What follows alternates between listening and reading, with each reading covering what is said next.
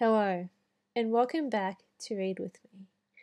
We are re- still going through City of Bones by Cassandra Clare, and we are up to chapter 3, entitled Shadowhunter.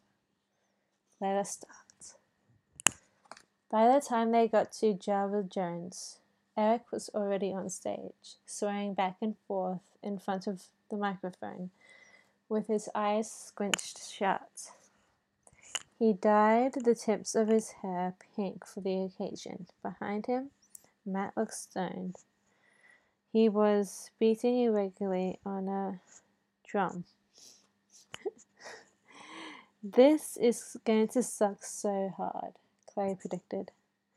She grabbed Simon's sleeve and tugged him toward the doorway. If we make a run for it, we can still get away. He shook, shook his head determinedly. I'm nothing, if not a man of my word. I'll get. He squared his shoulders. I'll get the coffee if you find us a seat. What do you want? This coffee. Black. Like my soul. Simon headed off toward the coffee bar, muttering under his breath something to the effect of it was far, far better thing he did now they've ever done before. Clary went to find them a seat. The coffee shop was crowded for Monday. Most of the threadbare looking couches and armchairs were taken up with teenagers enjoying the free weeknight. The smell of coffee and clove cigarettes was overwhelming. Finally, Clary found an unoccupied love seat in the darkened corner toward the back. The only other person nearby was a blonde girl in an orange tank top, absorbed in the playing with her iPod. Good, Clary thought.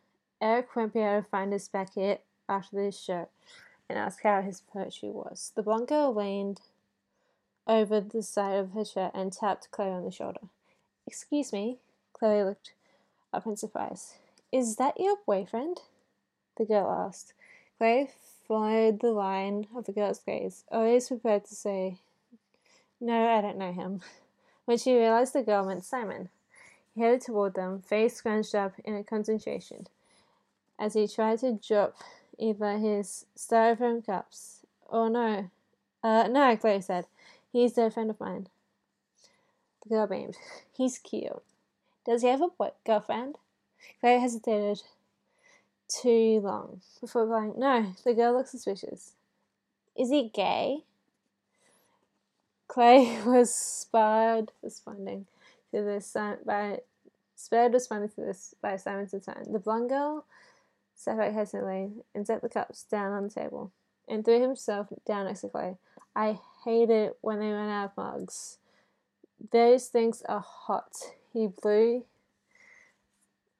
on his fingers and scowled. Clary tried to hide a small smile as he watched him. Normally she Never thought about whether Simon was good looking or not.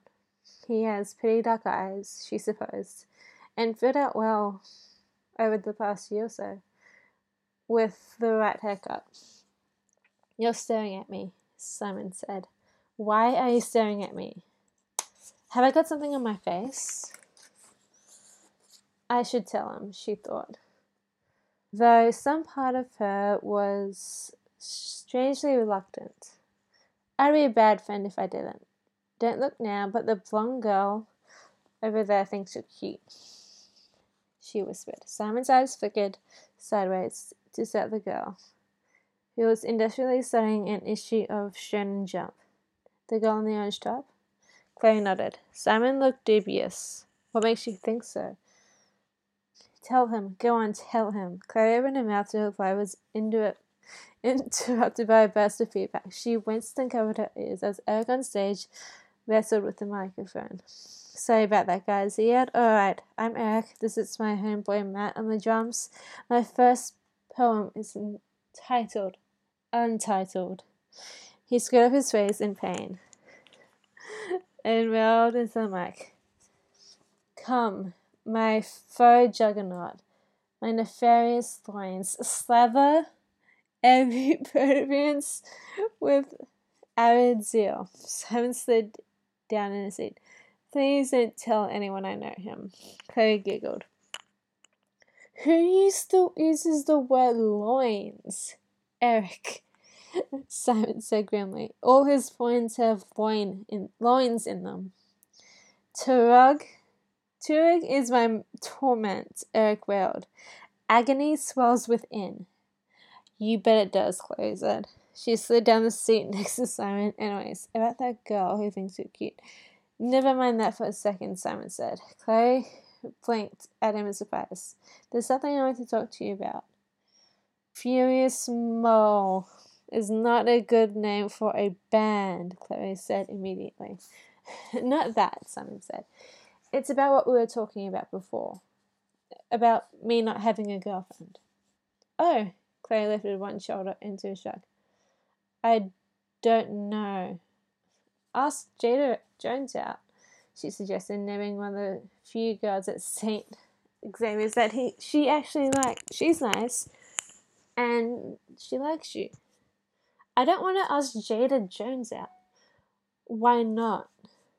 Clary found herself seized with a sudden unspecific resentment. You you don't like smart girls? Still seeking a fucking bod? Neither, said Simon. He seemed agitated. I don't want to ask her out because it wouldn't really be fair to her if I did. He trailed off. Clary leaned forward. From the corner of her eye, she could see the blonde girl leaning forward too. Plainly eavesdropping. Why not? Because I like someone else, Simon said.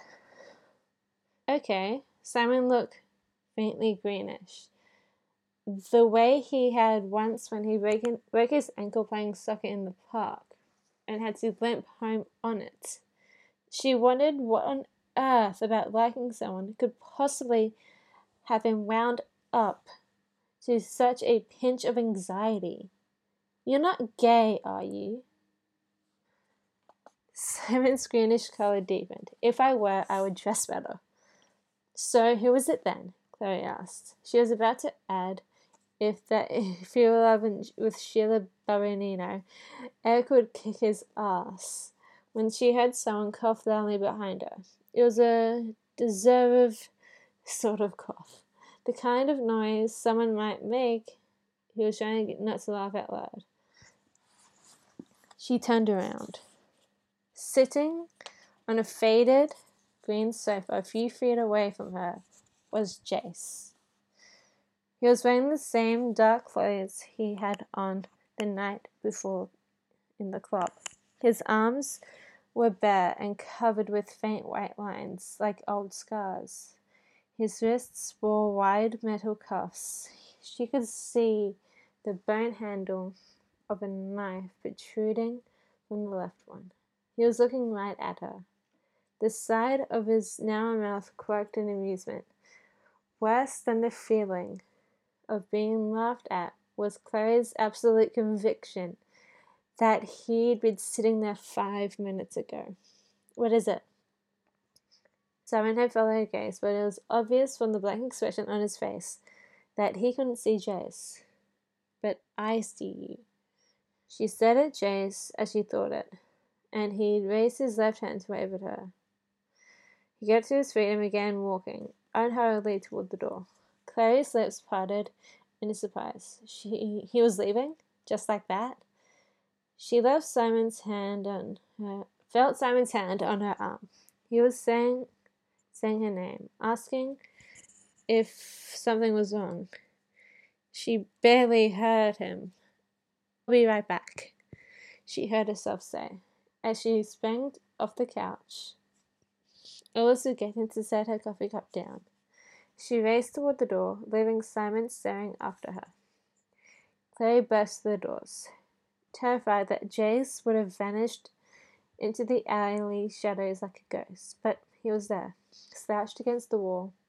He had just taken something out of his pocket and was punching buttons on it. He looked up in surprise as the door of the coffee shop fell shut behind her. In the rapid, rapidly falling twilight, his hair looked coppery gold. Your friend's poetry is terrible, he said. Clary blinked. Caught momentarily off guard. What? I said his poetry was terrible. It sounds like he ate a dictionary and started vomiting, vomiting up words at random. I don't care about Eric's poetry. Clary was furious. I want to know why you're following me. I said I was following you. Nice try. You're eavesdropping too. Do you want to tell me what this is about? Or should I just call the police? Then what? And tell them what? Jace said witheringly. That invisible people are bothering you? Trust me, little girl. The police aren't going to arrest someone they can't see. I told you before, my name is not little girl, she said through her teeth. It's Clary. I know, he said. Pretty name. Like the herb, Clary sage. In the old days, thought eating seeds will let you see the fair folk. Did you know that? I had no idea what you're talking about. You don't know much, do you? he said. There was a lazy con- contempt in his gold eyes. You seem to be a mundane, like the other mundane. Yet you can see me. It's a conundrum. What's a mundane? Someone of the human world. Someone like you. You're human, Clary said. I am. But I'm not like you. There was no defensiveness in his tone. He sounded like he didn't care if she believed him or not. You think you're better? That's why you're, you're laughing at us? I was laughing at you because declarations of love amuse me, especially when it's unrequited, he said. And because your Simon is one of the most mundane mundanes I've ever encountered. And because Hodge thought you might be dangerous. And if you were, you certainly don't know it. Dangerous? Clary echoed in astonishment. I saw you kill someone last night. I saw you drive a knife up under his ribs and and I saw you flash slash you with fingers like razor blades. I saw you cut, bleed and bleeding, and now you look as look as if nothing ever touched you. I may be a killer, Jace said, but I know what I am. Can you say the same? I'm an ordinary human being, just like you said. Who's Hodge? My tutor. And I wouldn't be so quick to brand myself as ordinary if I were you. He leaned forward. Let me see your right hand. My right hand? Clary echoed. He nodded. If I show you my hand, will you leave me alone? Certainly. His voice was edged with amusement. She held her right hand grudgingly. It looked pale in the half light spilling from the woods windows. The knuckles started with light dusting of freckles. Somehow she felt as exposed as if she were pulling up her shirt and showing him her naked chest. He took her hand and turned it over. Nothing. He sounded almost disappointed. Not you're not left handed, are you? No. Why? He released her hand with a shrug. All Shadowhunter children get marked with the voyance rune on the right hand or left, if they're left-handed, like I am, when they're still young. It's permanent rune that helps us see the magical world. He shadowed the back of his left hand. It looked perfectly normal to her. I didn't see anything, she said. Let your mind relax, he suggested. Wait for it to come to you, like waiting for something to rise to the surface of water. You're crazy. But she relaxed, gazing to the sand. Second, seeing the tiny lines across his knuckles, the long joints of the fingers. It jumped out at her suddenly, flashing like a don't walk sign. A black design, like an eye, across the back of his hand. She blinked, and it vanished. A tattoo? He smiled smugly and lowered his head. I thought you could do it. And no, it's not a tattoo. It's a mark. They're runes. Burned into our skin. Different marks do different things. Some are permanent, but the majority vanish when they've been used. That's why your arms aren't all inked up today, she said. she asked, even when I concentrate. That's exactly why. He sounded pleased with himself. I knew he had decided at least. He glanced up at the sky. It's nearly full dark, we should go. We? I thought you were going to leave me alone. I lied. They said without a shred of embarrassment. Hodge said I have to bring you to the interview with me. He wants to talk to you. Why would he want to talk to me? Because you know about us now. About us, she echoed. You mean the people like you? People who believe in demons? People who kill them, Jace said. We're called Shadowhunters. At least that's what we call ourselves. The Downworlders have less complimentary names for us. Downworlders? The Night Children, vampires, warlocks, the Fae, the magical folk of this world. Clary shook her head. It's up there. I suppose there are also mermaids and werewolves and zombies. Of course they are. They, Jason informed her. There are reasons those stories exist. They are based in fact, even if mundanes think they're myth. Shadow hunters have a saying all the stories are true. Although, he added, to be fair, you'll mostly find zombies farther south, where the Voodoo priests are. what about mummies? Do they only hang around Egypt? Don't be ridiculous. No one believes in mummies. They don't?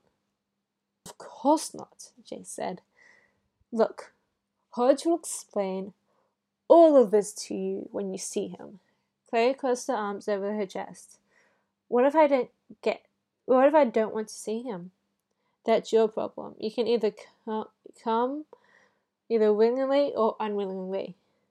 Clary, Clary couldn't believe her ears. Are you threatening to kidnap me? If you want to look at it that way, she said. Yes. Clary opened her mouth to protest angrily, but was inter- interrupted by a strident buzzing noise. Her phone was ringing again. Go ahead, answer it if you like, Jace said generously. The phone stopped ringing, and it started up again. Loud and, and insistent, Clary found, but her mum must be really freaking out. She hopped on away from Jason again, digging in her bag. By the time she hung the phone, it was on its third set of rings. She raised it to her ear. Mom? Oh, thank God. Oh, Chloe! Oh, thank God! A sharp pickle of alarm ran up Clary's spine. Her mother panicked. Listen to me. It's all right, Mom. I'm fine. I'm on my way home. No! Terror scraped Jocelyn's voice. Don't come home. Do you understand me, Chloe? Don't you dare come home.